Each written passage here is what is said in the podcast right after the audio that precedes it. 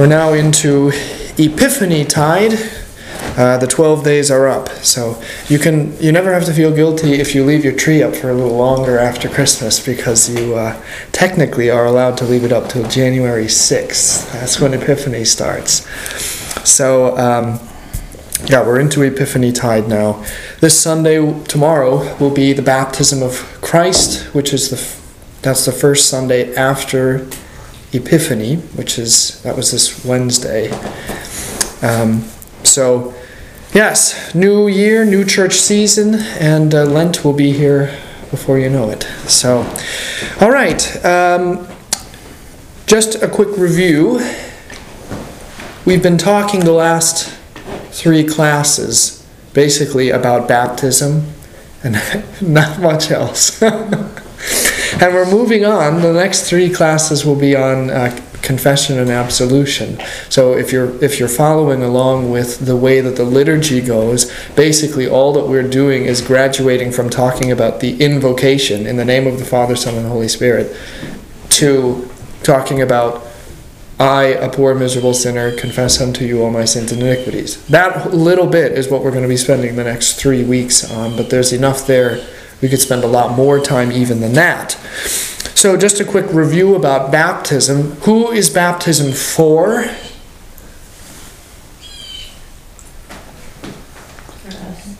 Who's us? Well, sinners. Okay, and who are sinners? Everyone. Everyone. Baptism is for everyone. That's the that's the big point, I, and I want to hammer that home. Baptism is for everyone. It's for old people. It's for young people. It's for middle-aged people. It's for people on their deathbeds. It's for infants. Okay? Baptism is for everyone because it is for anyone who has sin. It offers a new life that is one in Christ. What is the only prerequisite for baptism? For new life. Water and the word. Well, those are the only things you need. Mm-hmm. But the prerequisite, what do you have to be in order to receive the water and the word, to receive the new life in baptism? You should be living. Living. The opposite. Oh. Dead. You have to be dead. Okay. Yeah, so the only prerequisite is that you are dead. And everybody is dead, so baptism is for everyone because everyone needs the new life. Everyone needs that death to self and resurrection in Christ. Hey, baptism is for everyone. Baptism uh, does a lot of things for you. St. Paul says to uh, St. Titus in that epistle uh, it is a washing and renewal by the Holy Spirit. It is rebirth. Uh, Jesus says to Nicodemus uh, that you must be born, reborn of water and spirit. Uh, remember, Nicodemus is confused. How can I be reborn? And you can almost picture Jesus shaking his head. Ah, there are a number of times you can picture Jesus doing that, like when they pull the sword out and he goes, No, what are you doing? Or when he tells them, Don't take a sword or a knapsack. And they say, Well, we've got this sword and that'll be enough. And he says, Ah, no. you don't understand. Nicodemus, you don't understand. I'm not saying that you have to crawl back into your mother and be born again. It's a different kind of birth uh, because it's a different kind of life. Okay, so it gives you these things uh, forgiveness of sins, life, salvation, as the Catechism would say, but it also gives you an in. And uh, to what place or to what life does baptism give you this in? You were out before and now you're in, and where are you in? What is this place? And not this room, I mean this place. Yes. The church! Correct. This is the church. And, and when I say the church, typically I don't mean the congregation. I try to make a distinction between the congregation and the church. This is a church, but this is not the church. This is a church, and this is the congregation of Holy Trinity Lutheran Church. But we are not the church. The church is the entire collection of believers through all time and through all space, through all history. Uh, the congregated saints of the Lord, the Holy Catholic Apostolic Church. That's what we call. That's what we talk about in the creed, and we don't. We're not going to talk about that now because we'll get there. So baptism brings you into the church. Now you're in. You're in Christ. You're in the church, and you have an in through baptism so that you get the goods. You get your ticket so you can get in and get everything that is offered to you in this place. You get your hospital wristband, your admission into this place. There's a lot of good stuff that comes with your hospital admission if you are a sick person, but you have to have that admission first. It gets you in, and then when you are in, you get all the goods of the hospital, which really aren't the goods if you're sick, but that's what the church gives the medicine that you need. Okay? What is given in baptism is nourished at the font. What's given at the, or excuse me, what's given at the font in baptism is nourished at the altar. Okay? All these things tie together. So, baptism is something also that regenerates your will and it opens your eyes. And this is where we start crossing over that bridge from invocation to confession and absolution. And uh, that is because when your eyes are opened, it's, it's almost like the reverse of what happens in the Garden of Eden, or a, even a better version of what happens, because their eyes are open in the garden.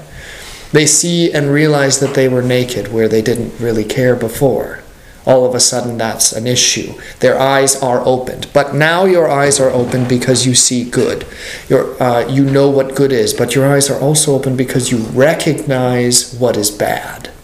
And we'll talk more about recognizing good and bad through the Word in a different class.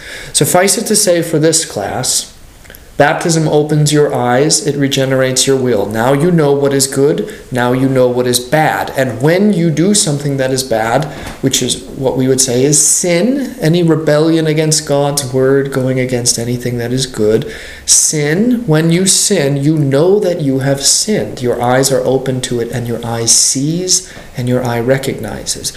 And now it isn't the same way for you that it used to be before you were. Um, made alive in baptism because you used to be dead in trespasses and sins, and you were kind of an ignorant clod. That you didn't know what was good and what was bad, and you didn't know. Uh, but now in baptism, you do know. Now you see, and now you're in the life of Christ. You're on the way. And being on the way means really, in the simplest of terms, being a Christian means hating what is evil and running away from it, and loving what is good and running toward that. That is being a Christian. Following Jesus, which means hating evil, loving good. That's it. See, theology doesn't have to be hard. Today's the day when you start realizing how easy theology is. Uh, people make it harder than it has to be. But the whole point of this class is to show you how simple it is. Really how simple it is. Uh, so now your eyes are open. And this now means that when you sin, you know it's wrong. So, what do you do then as somebody who knows that you're not supposed to sin but knows that you do and recognizes it? What do you do when you have sinned, when there is evil in you, when you've not gone after what is good and instead gone after what is evil? Well, you confess. See, this is the bridge from being baptized to confession and absolution. Everything, it all ties together.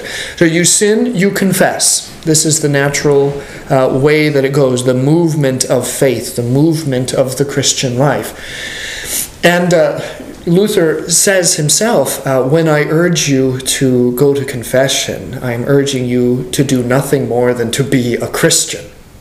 Because being a Christian is confessing your sins. Being a Christian is living a life of humility and repentance. We'll talk about repentance in just a little bit today, what that is and what it means for you.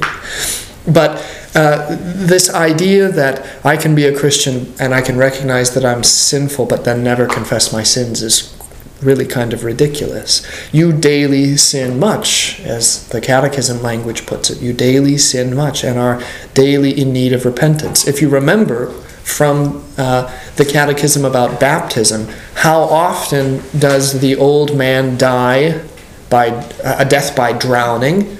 And how often is a new man supposed to emerge and arise?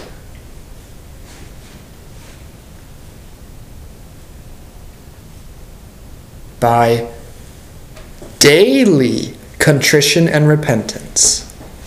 The old Adam in us should be drowned and die. Daily.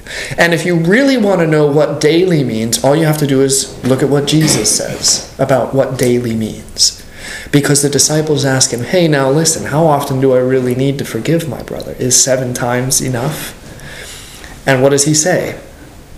Seven times 70 times. Not seven only, but seven times 70 times. Not in a lifetime, not even in a day, in an hour, in the twinkling of an eye.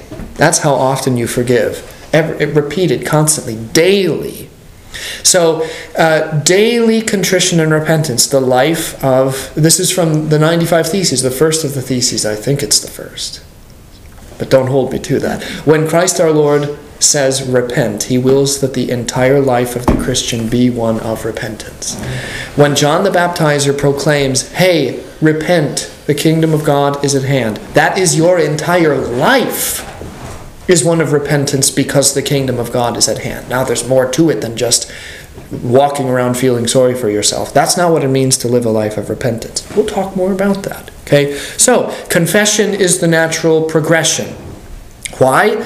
Because you're supposed to love evil and or love good and hate what is evil. That's from the prophet Amos, which is part of which of the groups of books from the Old Testament? This is for one of you three.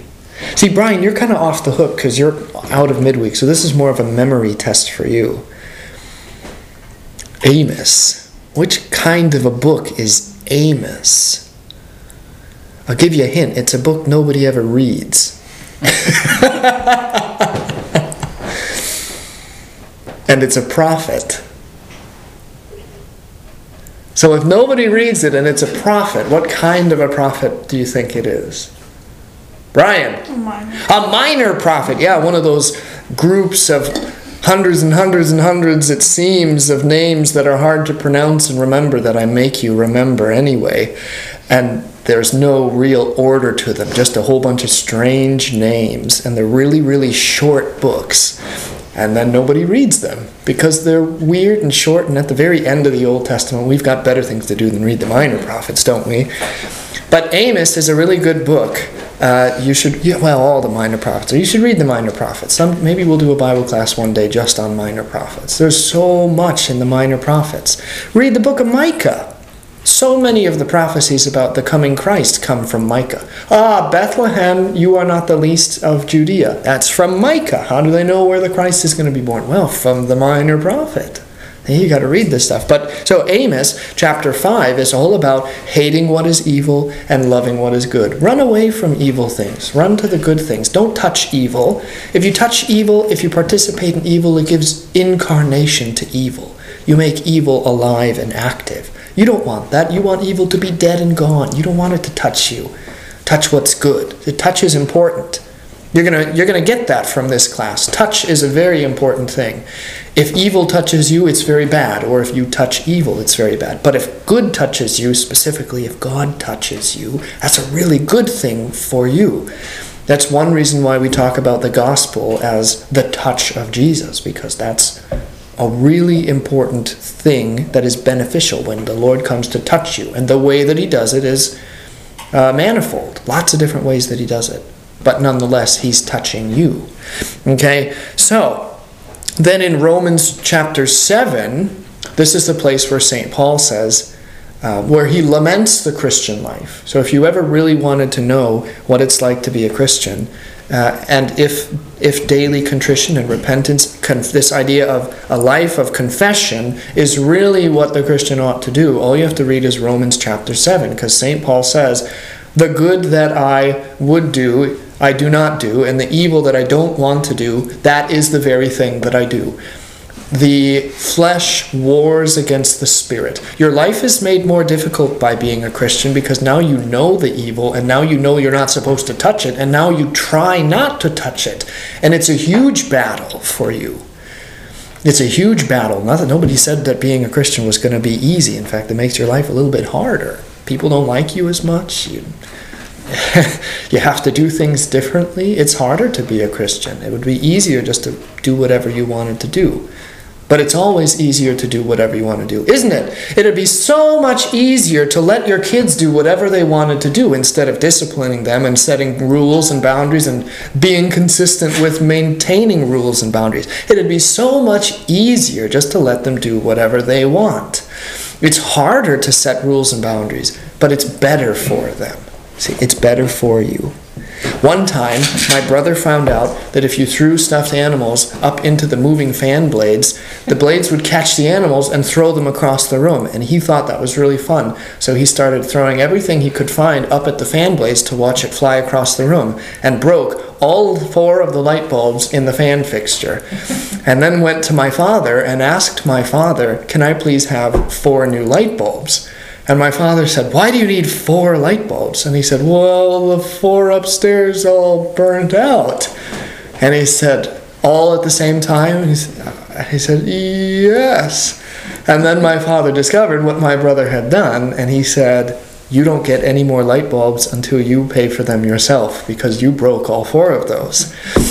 So my dad was a, is a saint, and he helped us build a lemonade stand and we sold little cups of lemonade and made the money to buy new light bulbs. And so many people said to my father, Well, why are you going to? I mean, you're going to make him have a dark room until they get until he gets the money to, to pay. Wouldn't it just be easier if you just gave him the light bulbs? And my father's response was always the same. Yes. Yes, absolutely. It would be a lot easier just to give him the light bulbs. But then he didn't learn anything then there are no consequences for actions. And that's not going to be as good for him as me going and taking on a little bit of hardship to make sure that he gets those light bulbs himself.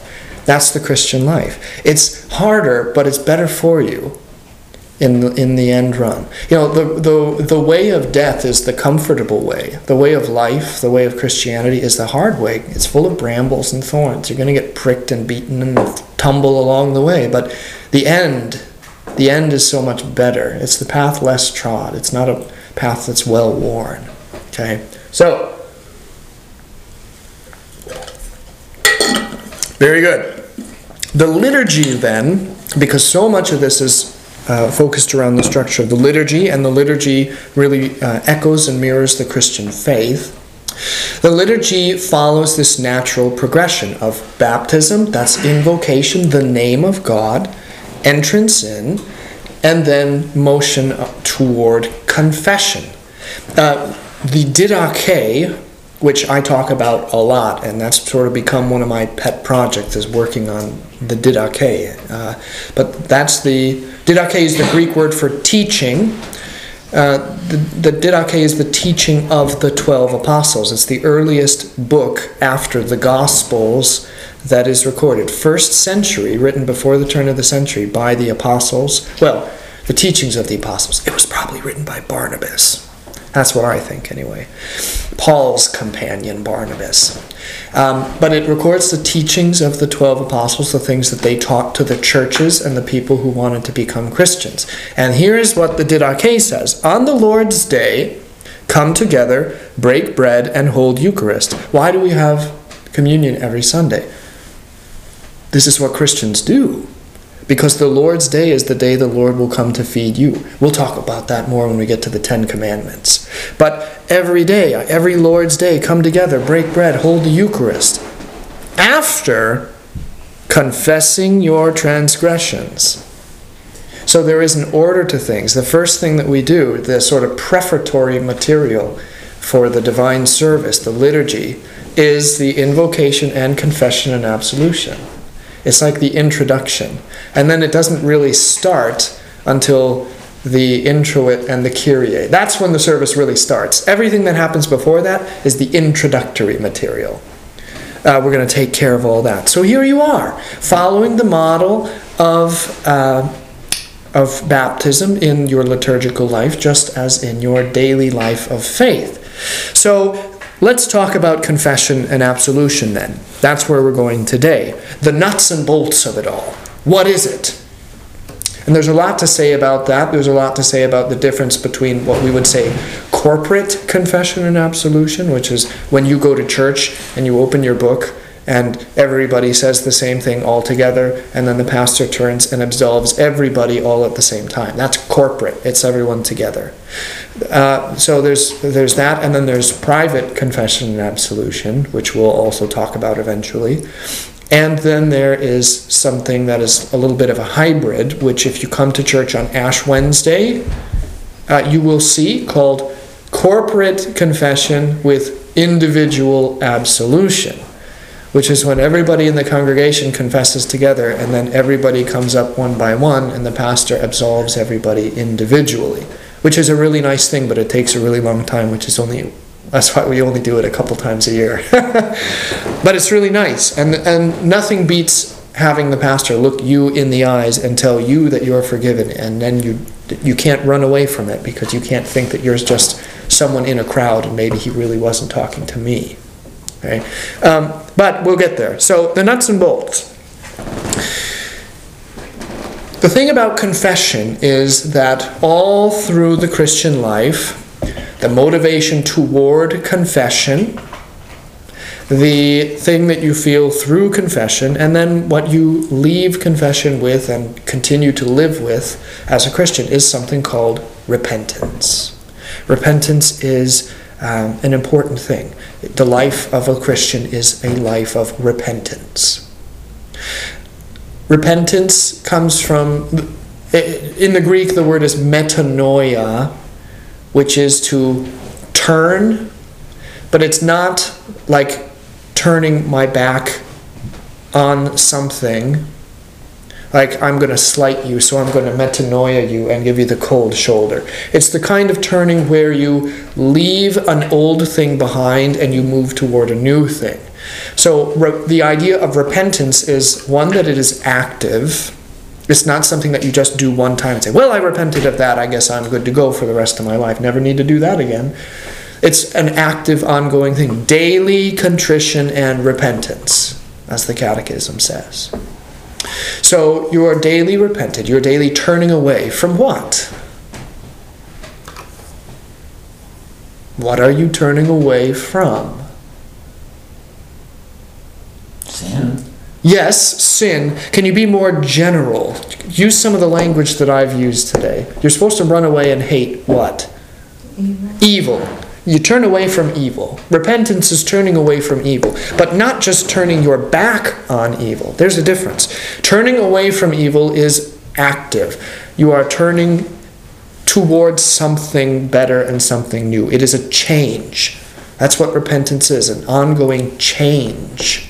I don't want this anymore. This isn't good for me anymore. I shouldn't be striving toward this. I need to change. I need to turn away from it. I need to leave it and I need to go to something that is good. That is repentance. Turning behind or turning away from what is evil. And um, repentance, then, nuts and bolts wise, we typically would say that it has two parts, which are just what the Catechism says contrition and repentance. So there's a big umbrella term that is, hey, this is repentance. You live a life of repentance. But what is the life of repentance? It's contrition and then what, you know, repentance proper. And um, contrition, do you know what contrition is? I'll just ask you first before I keep talking. Do you know what contrition is? If you have a contrite heart, do you know what that is? Any guesses? Give me a sincere and contrite apology. That's like when you do something wrong to one of your siblings, and then your parents tell you to apologize, and you don't think you did anything wrong, and then your parents say, You're going to apologize, and you're going to say it like you mean it. I, I got that a lot. you say it like you mean it. Be contrite, sincere, uh, heartfelt. In the case of repentance, contrition means that you are heart, heartily sorry for your sins. You recognize them, you are heartily sorry for them, you want to turn away from them, you're done with them, you want to do better. And all of this is the language that you get in uh, how we speak during confession and absolution. This idea of, I want to do better.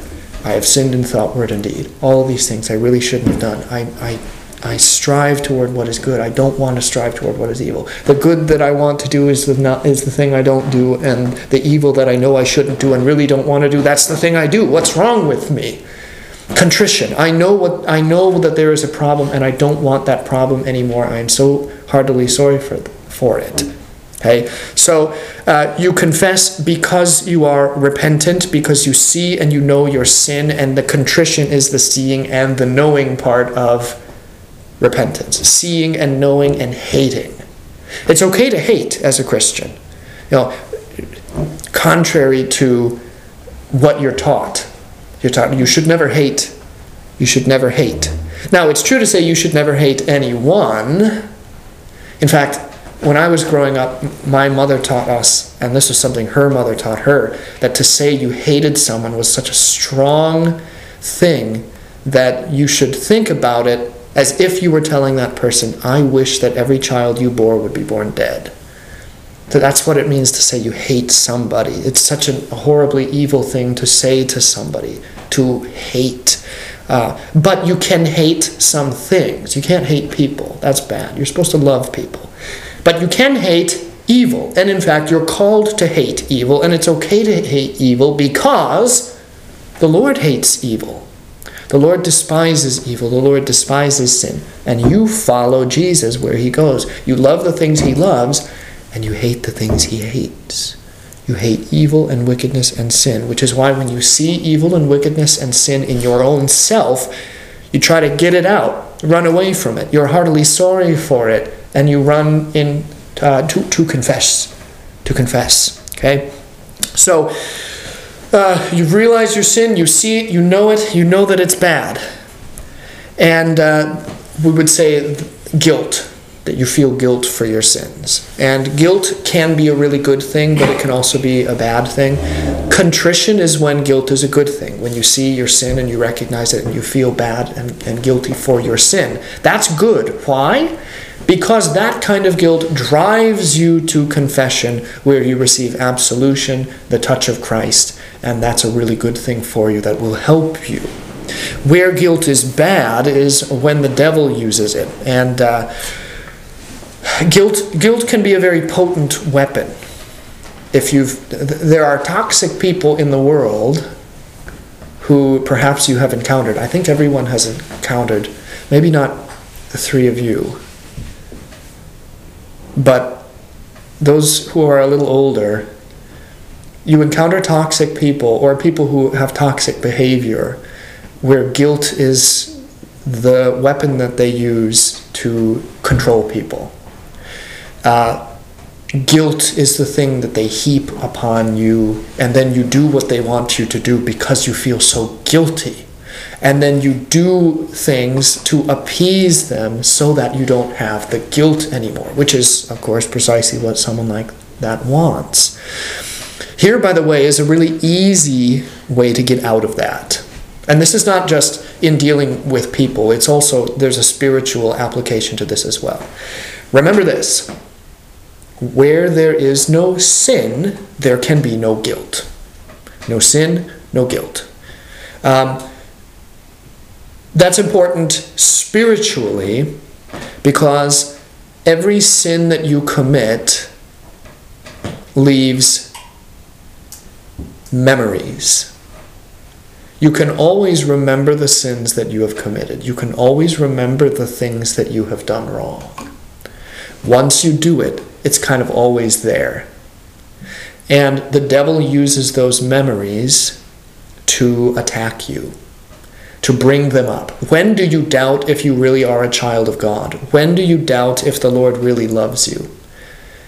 Typically, it's because some memory of something that you have done that you're particularly ashamed of pops into your head and you think, the Lord could not love somebody like me. This is a terrible thing. Well, that's that's the work of the devil using a memory against you and putting guilt there. So absolution comes and it wipes away that guilt. It, it absolves you. It forgives you. And then you can say with Luther, I, oh, I have the quote here when the devil throws your sins in your face and declares that you deserve death and hell, which he will do, that's, that's where you'll start to doubt. When you know what you've done, when the memory of your sin is terrible to you, and you think that you are lost and hopeless because of something you've done. When he declares that you deserve death and hell, tell him this I admit that I deserve death and hell. What of it? Everything's diffused. Do you see that? I admit it. Yes, I do deserve death and hell. In fact, I say it every Sunday at least one time that that's what I deserve. Justly deserve your temporal and eternal punishment. I've already acknowledged that fact. You're not telling me anything I don't already know, devil. For I know one who suffered and made satisfaction on my behalf. His name is Jesus Christ, Son of God, and where he is, there I shall be also. No sin, no guilt. You can't make me feel guilty for sins that I have that Christ has taken. You know, part of confession and absolution is giving your sins to Jesus. Why do you confess? To get the sins away from you. Put your sins on Jesus. That's okay to do. In fact, He wants you to do it. He's a beast of burden. Take His yoke. He'll take your yoke, you take His. His is light, yours is heavy. He's a lot stronger than you, He can carry yours. You are not very strong, you can't carry yours. Give it to Him, His load is a lot lighter. It's beautiful, in fact. You want to carry the load of Christ. His burden is peace and joy and forgiveness and love. That's what you want. So that's when guilt becomes a bad thing, when guilt poisons your faith and makes you doubt. But guilt is good in the sense, in the spiritual sense of knowing your sins and wanting to be rid of them. Knowing that there is something bad and having that driving motivation that says, I, I must go to confession. I must go to the Lord. I must put my sins on to Christ. And don't hold them back. Um, because you know what happens when you give sins to Jesus is that Jesus gets rid of them. Problems that are given to Jesus cease to exist because he either obliterates it or he takes it to the cross and then obliterates it. You, you can't give your sins to Jesus and have Jesus hold on to them to hang over your head because he's not going to do it. And you don't really want to hold on to your own sins because that's going to cause trouble for you hanging on to your own sins says, Hey, I'd really rather take care of this all myself. I don't think I need you to take care of this. And the whole time the Lord is saying, No, no, no. Part of the whole point of this baptism thing and opening your eyes and all that is to show you you actually can't do it. Please give them to me. That's what's going to be good for you. So, this kind of guilt is good that drives you to confess, to give up your sins, to give them to Christ. And there's a great quote from the monk uh, Bernard of Clairvaux. Really, really, really smart fella. I like Bernard of Clairvaux a lot. This is what he says May the memory of my sins be so terrible to me that I never desire to commit them again. That's the attitude of the repentant, confessing Christian. May the remembrance of my sins, may the memory of my sins be so terrible to me that I never wish to commit them again. I don't ever want to do that again. I don't want to sin again. Drive me to Christ. Let me live in Christ. Let me give up the sins to Christ. Okay? Um, so that's contrition. That's contrition. And then repentance proper, as we sort of talked about, turning away. But not in the sense, again, of the cold shoulder, to where I can just, I'll just turn away from you and then still sit here doing nothing just like I was while I was still facing you. I'll just turn and face somebody else and I'll turn away from you, but now I'll face you. Or now I'm done with you, now I'll face you. See, but I'm not going to move. I'm not going to be active. That's not that's not the kind of turning away. It has to be active.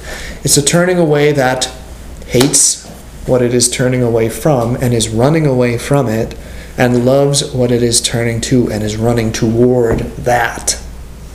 And that's the Christian life. Why do you follow Christ? Why is the life of faith the way? Because it's a life of constant motion. The Christian can't ever be static.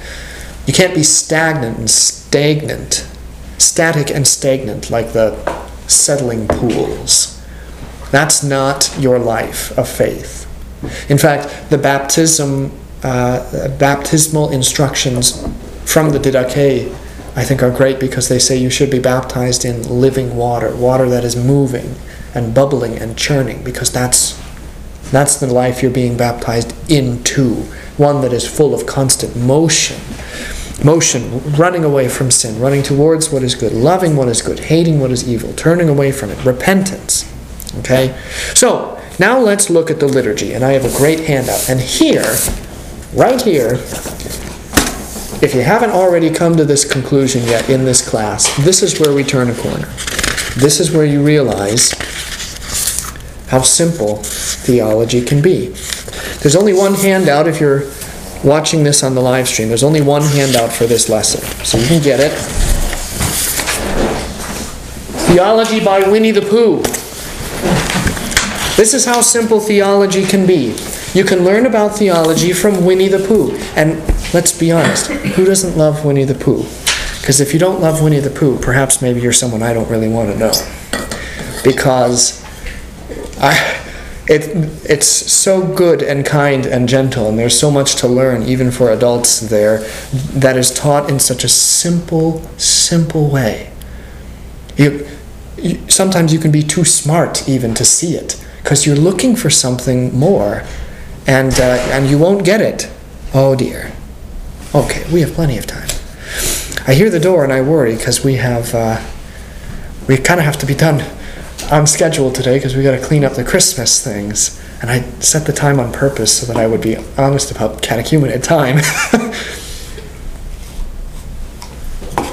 okay, here we go. Theology by Winnie the Pooh. So you'll see I have kind of a mashup here. What we say in church on the right and what Pooh says on the left. So I'll read you Pooh. I have been foolish and deluded, said Pooh, and I am a bear of no brain at all. You're the best bear in all the world, said Christopher Robin soothingly. Am I? said Pooh hopefully. And then he brightened up suddenly. There it is. Everything that you've ever needed to know about confession and absolution, right there, as, to- as told to you by uh, Winnie the Pooh. I have been foolish and deluded. Now, what does that correspond to? I, a poor miserable sinner, confess unto you all my sins and iniquities with which I have ever offended you, and justly deserved your temporal and eternal punishment. You're just Pooh Bear. You're just a whole bunch of Pooh Bears on Sunday morning that come and say to the Lord, Well, I've been foolish and deluded, and I really am a bear with no brain at all. That's what you say. I've got a head full of fluff, Lord. Not a whole lot there. And the Lord says, I forgive you all your sins in the name of the Father, and of the Son, and the Holy Spirit. Hey, you're the best bear in all the world. You think that you're a really bad bear, and the Lord says, Oh, don't worry about it. You're actually a pretty good bear. In fact, I think you're the best bear in all the world. I love you, bear. Sure, you got a little bit of fluff between the ears. What kind of what what bear doesn't have fluff between the ears? Come on. Don't be so hard on yourself. You're the best bear in the world. I love you. And then you say the words of faith. Amen which is basically you telling the Lord, Am I really? You really think that about me? I really am the best bear? And then you brighten up because you've gotten this word of grace. I, I, am, I am the best bear. Wow. Well, thank you. Okay, so this is confession. I have been bad. That's your confession. I've been bad. I'm a bear, no brain at all. Absolution is the Lord saying, You're in Christ. Christ has made you good. Christ takes away your sins. In Christ, you're a good bear. You're the best bear. You're my bear. You're my beloved bear. And then the response Ah, let it be so. Yes, okay. I am a good bear. Thank you. Amen. Again, you see, this is another common theme you'll get in this class. Amen is a really important word. Don't be afraid of Amen. In fact, say it loudly and boldly. I don't care if you're the only one at that communion table or in that whole church that says Amen loudly and boldly. You know, I'll give you a gold star for that solo because that's the kind of solo you want to have in the Christian church. Obviously, you would rather have a chorus, but if you're the soloist saying Amen, that makes me proud and happy because it's so important. Amen is you saying, hey, yeah, I am a good bear. When the Lord says you, you're the best bear in all the world, you say, I, you said I'm the best bear. I am the best bear because you said it. Amen. Let it be unto me as, uh, as you have said. It's the voice of Mary. That's why I just quoted. Let it be unto me as you have said, according to your word. Okay? Let it be so. Amen. So now let's look here at what you're really saying in your uh, confession. A poor, miserable sinner. Um, what does it mean to be poor?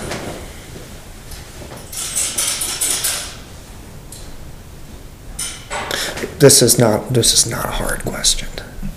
This is not a trick. What does it mean to be poor? Oh, I thought your hand was up. Yeah. Oh, it was? Okay. What does it mean to be poor? Well, you don't have that much food or water. Okay? You don't have a lot of anything, you could say. That's what it means to be poor. You, you don't have a lot.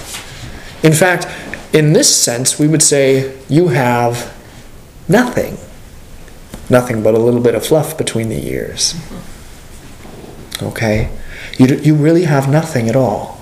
That's what it means to be poor. If you are poor, what do you have to give? What do you have to offer? If someone comes to take care of you and you are poor, what do you have to give them? Nothing. Nothing. The only thing that you can do is receive. The hand of the beggar is empty to receive and has nothing to give to the one who gives to him. By the way, this is one reason why, if you look at how I stand during the liturgy when we pray, it is like this. Hands, open hands toward the Lord is the ancient way to pray. Uh, even in the Old Testament times, they lifted up their hands to heaven and prayed. But part of the meaning behind praying like this is that you're showing the Lord, I am so poor. I have nothing. I'm, I'm coming to you praying that you would take care of me. I have nothing that I can give to you. I am poor. It, what it doesn't mean is this, oh, poor, poor Brian. Oh. It doesn't mean pitiful. Oh, poor, oh, you poor thing. Oh, I'll take care of you. That's not what it means. It means you have nothing to offer. I can't give to the Lord anything. I am poor. And I am miserable. Now, what do you think miserable should mean based on how you would use it? If it's a blizzard outside with sleet and high winds and zero visibility, and you go outside to do something and you come back inside to your warm house and your glasses fog up and you're wet and cold and your boots are full of slush and you're stomping them off, what do you say? Oh, it's miserable outside. Uncomfortable, unbearable, miserable.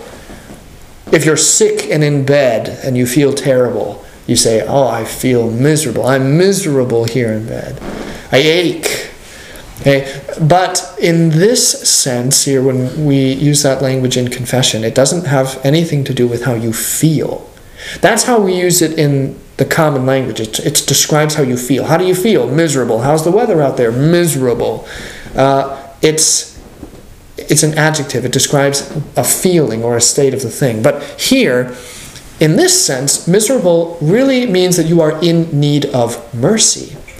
It's it's actually comes from the Latin. So when you say that I am miserable, it doesn't it when you, when you're when you say I am a, I am poor and I am miserable, it doesn't mean oh I feel so terrible. Please have pity on me. Because me, I'm I'm just I'm, poor poor me. I'm miserable, having a hard time of it. That's not what it means. It means you have nothing to give, and you are in need of mercy. To be a poor miserable sinner is to say that I have turned away from the Lord. I have touched evil. Evil has been bad for me. I have nothing to give to the Lord, and, but I am in need of His mercy because I cannot cleanse myself from the evil that I have touched. It has to be somebody else. I am in need of mercy. The beggar who sits by the side of the road is a good example of the Christian life because you have nothing to give, only an open hand that receives what is given by another. And your leprous sores and ragged, torn garments indicate that you are someone in need of mercy. Okay? So, you poor miserable sinner,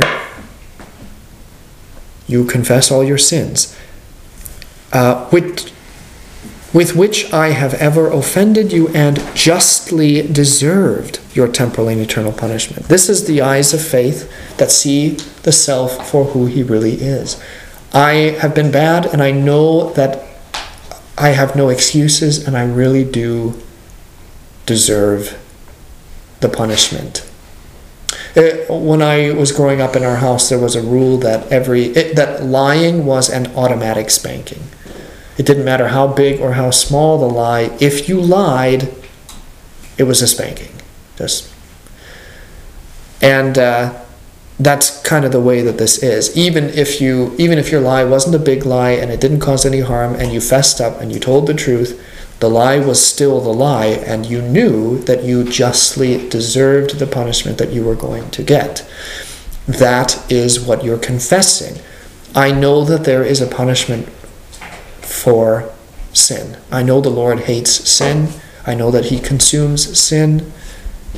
And because I am a sinner, I deserve that. That is, the, that is what I deserve. Justly. The Lord is a just God. But I am, again, heartily sorry for them.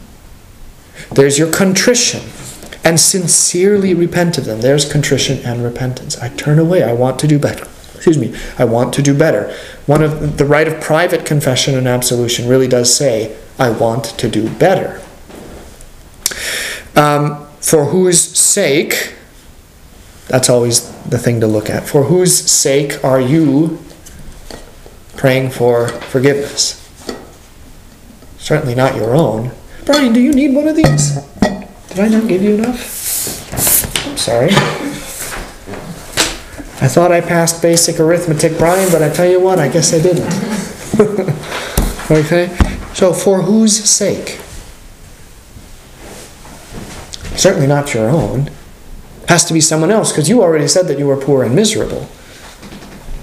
That you have nothing to give, and you need someone else. You need the mercy of someone else. But so, for whose sake?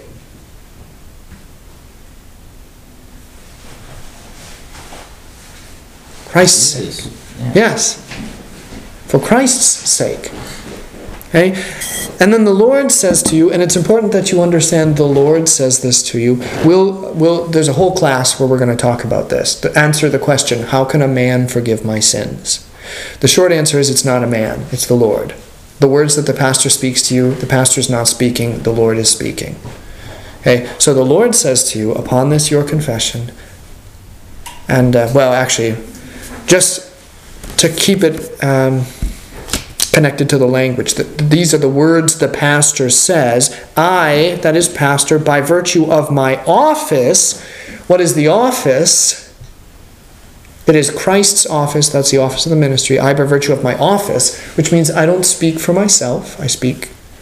I, I am. This is not really me talking, because uh, to tell you the truth, if it were left up to me and I was the one that got to determine whether or not your sins were forgiven, well, I can't say with 100% certainty I'd always forgive your sins because sometimes maybe I don't think you deserve your sins to be forgiven.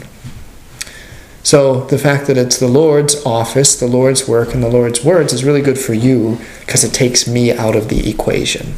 The pastor's always trying to step into the shadows, at least a, a, good and faithful pastor is. Because it should never be about the pastor. Look at how the pastor dresses on Sunday. Everything that the pastor wears is to cover himself up.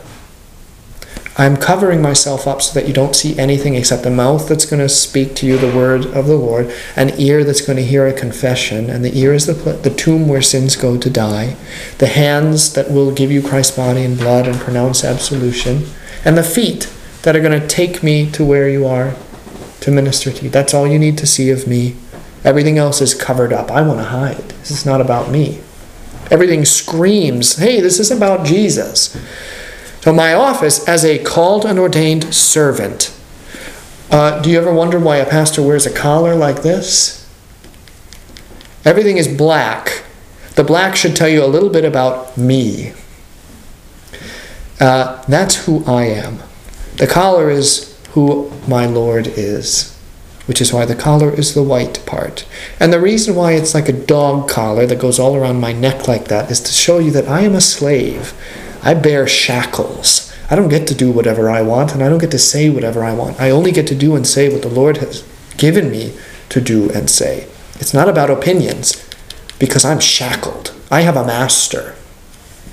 And I do what the master tells me to do. Called and ordained. Called means I'm yours, so it's your fault uh, if you don't like me. Because you called me. Uh, it also means the Lord has called me into the office and placed me there. Okay? And ordained. Brought I, I wear the mantle of the office. I'm not just some Joe off the street that says, hey, you know what? Yeah, it'll be a fun thing going to the church on Sunday and tell some people they're forgiven. Eh? Yeah. No, I bear the mantle of the office. Okay? And I announce the grace of God unto you, and in the stead and by the command. That means it isn't me who's speaking, it's, it's the Lord who's speaking, and I proclaim the Lord's words because I'm a servant and I am commanded to do that. Your pastor is an angelos, an angel, because your pastor is a messenger called to speak the words of God to you. Um, that's all an angel is, is a messenger, someone who proclaims the word of God. So I do that. That is the office of the ministry, is to proclaim to you the Lord's word of absolution. In the stead and by the command, I therefore, in all of this, forgive you all your sins in the name of the Father, Son, and Holy Spirit. And again, it's in the hand of blessing because the name of the Father, Son, and Holy Spirit is put on you with this hand that spells out the name of Jesus. Something that's physical. There's the touch of Jesus. Okay? So this is confession and absolution as taught by Winnie the Pooh. Now, we need to see in seven minutes confession and absolution as taught by Jesus. So let's do this. Look at Luke chapter 15.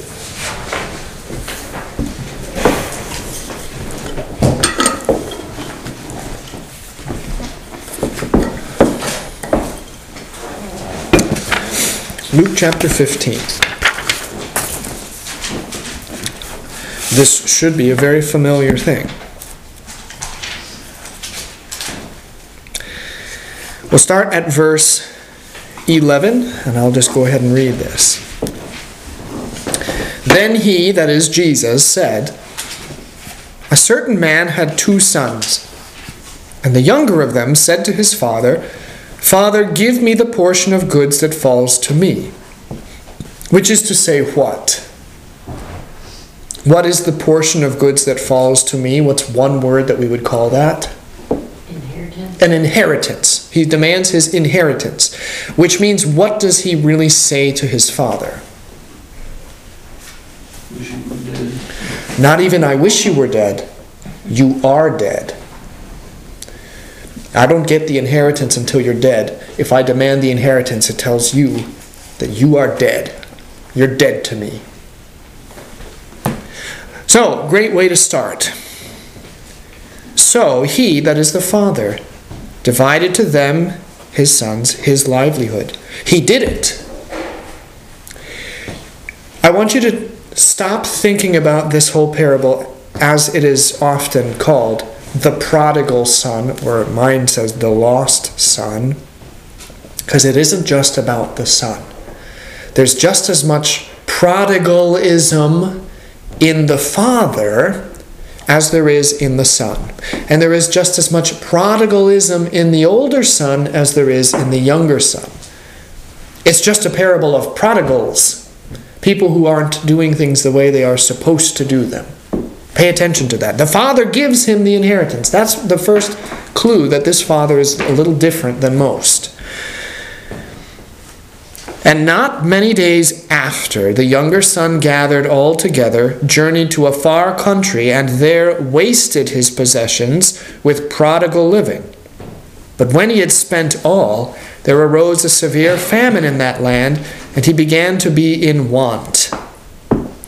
Because how many friends stayed with him when his only friends are the ones that he carouses with? No, not one of them. He is all on his own. Then he went and joined himself to a citizen of that country, and he sent him into his fields to feed swine. And he would gladly have filled his stomach with the pods that the swine ate, and no one gave him anything. What's so bad? How is this rock bottom? There's two reasons why this is rock bottom. What are they?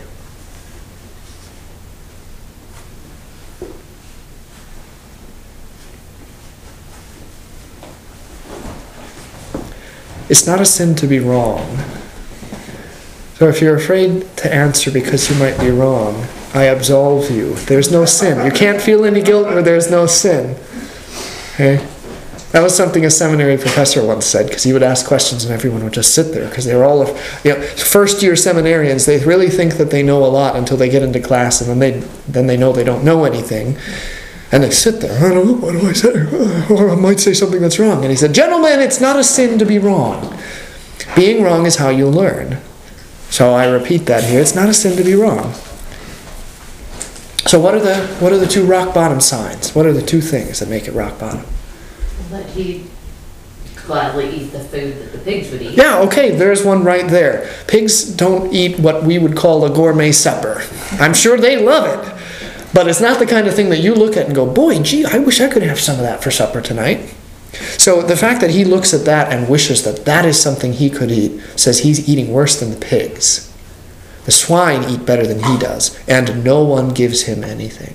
He's in a merciless country. He is a poor, miserable person, and he receives no aid. That's rock bottom one. Where's rock bottom two? I'll give you a hint on this one. Think of what would be rock bottom for a good Jewish boy, someone who follows the law, specifically the law of cleanliness. Swine. Swine! Yes, good. So not only is he starving and wishing he could eat the food, the slop that pigs are eating, he is working with pigs. He is impure and unclean, working with animals that are unclean. It's rock bottom of body, mind, and soul. Poor fella. But when he came to himself, came to his senses, he said, How many of my father's hired servants have bread enough to, and to spare, and I perish with hunger? I will arise and go to my father, and will say to him, Father, I have sinned against heaven and before you. True or false? I have sinned against heaven and before you. True or false?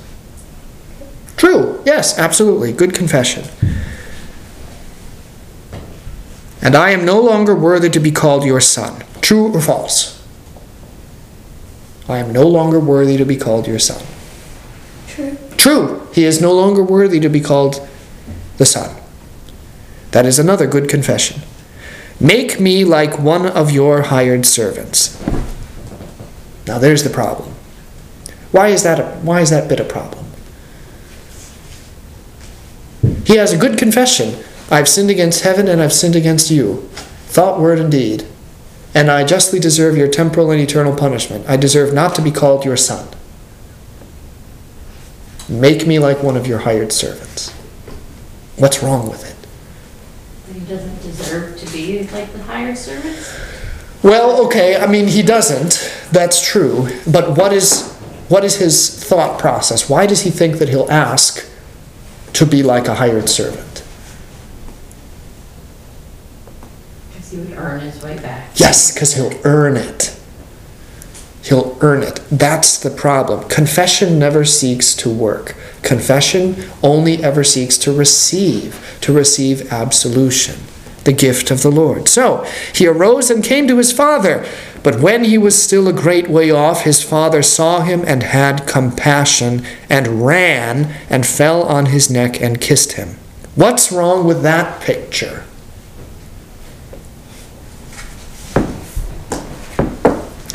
How many big time, wealthy, important men run to meet visitors? None. The king doesn't run to meet you, you are ushered in to see the king. That this man runs out to see his son is backwards. That son should be coming to me, hands and knees, groveling. He needs to come to me. But no. This father says, I will go to him. Why? Why does he run to his son? Yes, Because he's happy to see him. because he's happy to see him. And why is he happy to see him? He's a son. Because he's his son. And what does a father think about his son, Brian? From first-hand experience. Hopefully. what does your father think about you? What are his feelings toward you? Better answer this. Yeah, yeah, you better answer this right or you're going to hear about it when you go home, huh? What is it, what are his feelings toward you? Love. Yes, the father loves his son. Okay? The father loves his son. He has compassion on him. He runs out to meet him. It's a gesture of love. And he falls on his neck and he kisses him. And the son said to him, Father, I have sinned against heaven and in your sight. True or false? True, yes, good confession. And am no longer worthy to be called your son. True or false? True, good confession. But the father said to his servants, Bring out the best robe and put it on him. Wait! Where's the last part? This is so good. The father interrupts him. The son has this plan. I'm going to confess my sins and then I'm going to tell him how I'm going to make it right. Because that's how we think, isn't it? I broke the vase. I knew I wasn't supposed to play ball in the house, and I broke it. I'm going to go to my mom, and I'm going to go to my dad, and I'm going to tell them, this is what I've done. I'm very sorry. And here's how I'm going to make it right to you. Now, there's nothing wrong with making things right, but making things right is a completely different part of confession and absolution and that whole process, which we'll talk about next week. But suffice it to say that when you are confessing your sins, you're not confessing to try and work towards something. You're confessing because you want to receive mercy. So the father interrupts his son. Yes, of course you sinned against me and you, you sinned against heaven and earth. Of course you don't deserve to be called my son, but you're not the one who gets to determine that. You are not the one who gets to determine. I do that. So he gets his best robe and he puts a ring on his hand and sandals on his feet. And he says, Bring the fatted calf here and kill it and let us eat and be merry. For this my son was dead and is alive again. He was lost and is found. And they began to be merry. The end. Ooh. Well, that's probably where it should end, but there's more. This will be, we'll finish this up and then we'll just have to continue next time. Now his older son was in the field, and as he came and drew near to the house, he heard music and dancing. So he called one of the servants and asked what these things meant. And he said to him, Your brother has come, and because he has received him safe and sound, your father has killed the fatted calf. But he was angry and would not go in. That's another important thing. How ought this son behave? Just like his father. This son ought to receive his brother the same way that his father did, but he is angry. There's a lot of this in Scripture, in the parables of Jesus, this idea of anger, jealousy of people. Um, the workers in the vineyard. The man goes out and hires people in the morning, late morning, afternoon, late afternoon, and even right in the evening, only an hour before they stop working. And he gives how much to every person who worked? The same. And the people who were there first get angry. They shouldn't get as much as we do. Or we should get more if you're going to pay them what you said you'd pay us. It's not fair. Well, of course it's not fair. Who ever said anything about being fair? Listen, life's not fair. F- fair, you don't want a God that's fair. You want a God like this Father, who is unfair. Why? Because if God is fair, then it means you get what you deserve. An unfair God means you get something that you don't deserve, and that's good for you. You want a God that's unfair. A fair God's going to smite you. A fair God is going to consume you. A fair God is going to give you the just deserts that you have sought and earned yourself. He was angry and he would not go in. Therefore, his father came out and pleaded with him. Another thing the father does not do. If he wants to sit out there and sulk, let him. No! I will go out to him and I will try to get him to come in here. I'll negotiate with him. I'll plead with him. Please, please come in here. This is so much better. Don't you understand? So he answered and said to his father, Lo, these many years I have been serving you. I never transgressed your commandment at any time, and yet you never gave me a young goat that I might make merry with my friends. But as soon as this son of yours came, see, he's not my brother. There's guilt there. He's not my brother. My brother wouldn't behave like that. This son of yours and that's, a, that's another instance where he's kind of saying, He's dead to me too. He, the younger, said to his, younger son said to his father, You're dead to me. The older brother said to his younger brother, You're dead to me. But as soon as this son of yours came, who has devoured your livelihood with harlots, where did it ever say anything about harlots? Who knows what that son used that money for? All that it says is that he used it for carousing and drunkenness, never said anything about harlots. This is the way sin works too. It builds and it builds and it builds. It's kind of like small town gossip. It's like the game Telephone. Did you ever play that game? Where you say one thing to one person and it slowly goes down the line of people, and by the time it gets to the end, the person who says the message that they thought they heard is completely different from the message that started it changes and it changes and it mutates over time. Well, that's what sin does too. He was away, he was carousing. Look at him, look at him, playing with harlots. This horrible sinner. Ooh, bigger and bigger and bigger. And this hatred bubbles and grows. And hatred is such a bad thing in the church. You just can't do it. Hatred is drinking poison and then waiting for your enemy to die. It doesn't work. It's only bad for you. And he said to him, Son, you are always with me, and all that I have is yours. It was right that we should make merry and be glad, for your brother was dead and is alive again, and was lost and is found. And this is the capstone parable for this whole chapter about the lost sheep, the shepherd who goes after one and leaves behind the 99, and the lost coin, the, the woman who finds a penny and throws a $3,000 block party to celebrate that she found a penny. Does it make any sense at all? No, it doesn't. But that's the way the Lord works. That's what love makes him do. Love makes him irrational and kind of crazy, and he does weird things because he wants you so badly. The woman is so glad to have found her penny. The shepherd was so glad to find his sheep. The father was so glad to have his youngest son, and the older son should have been glad as well. Okay, this is an image of God's relationship with you on a daily basis and a description of what happens in confession and absolution within every confession, um, and a description really of what the church looks like. Okay? Questions quickly. We'll finish up the rest of this and jump into some other stuff next week. Okay, uh, let us pray. Our Father, who art in heaven, hallowed be thy name. Thy kingdom come, thy will be done, on earth as it is in heaven. Give us this day our daily bread, and forgive us our trespasses, as we forgive those who trespass against us. And lead us not into temptation, but deliver us from evil. For thine is the kingdom, and the power, and the glory, forever and ever. Amen.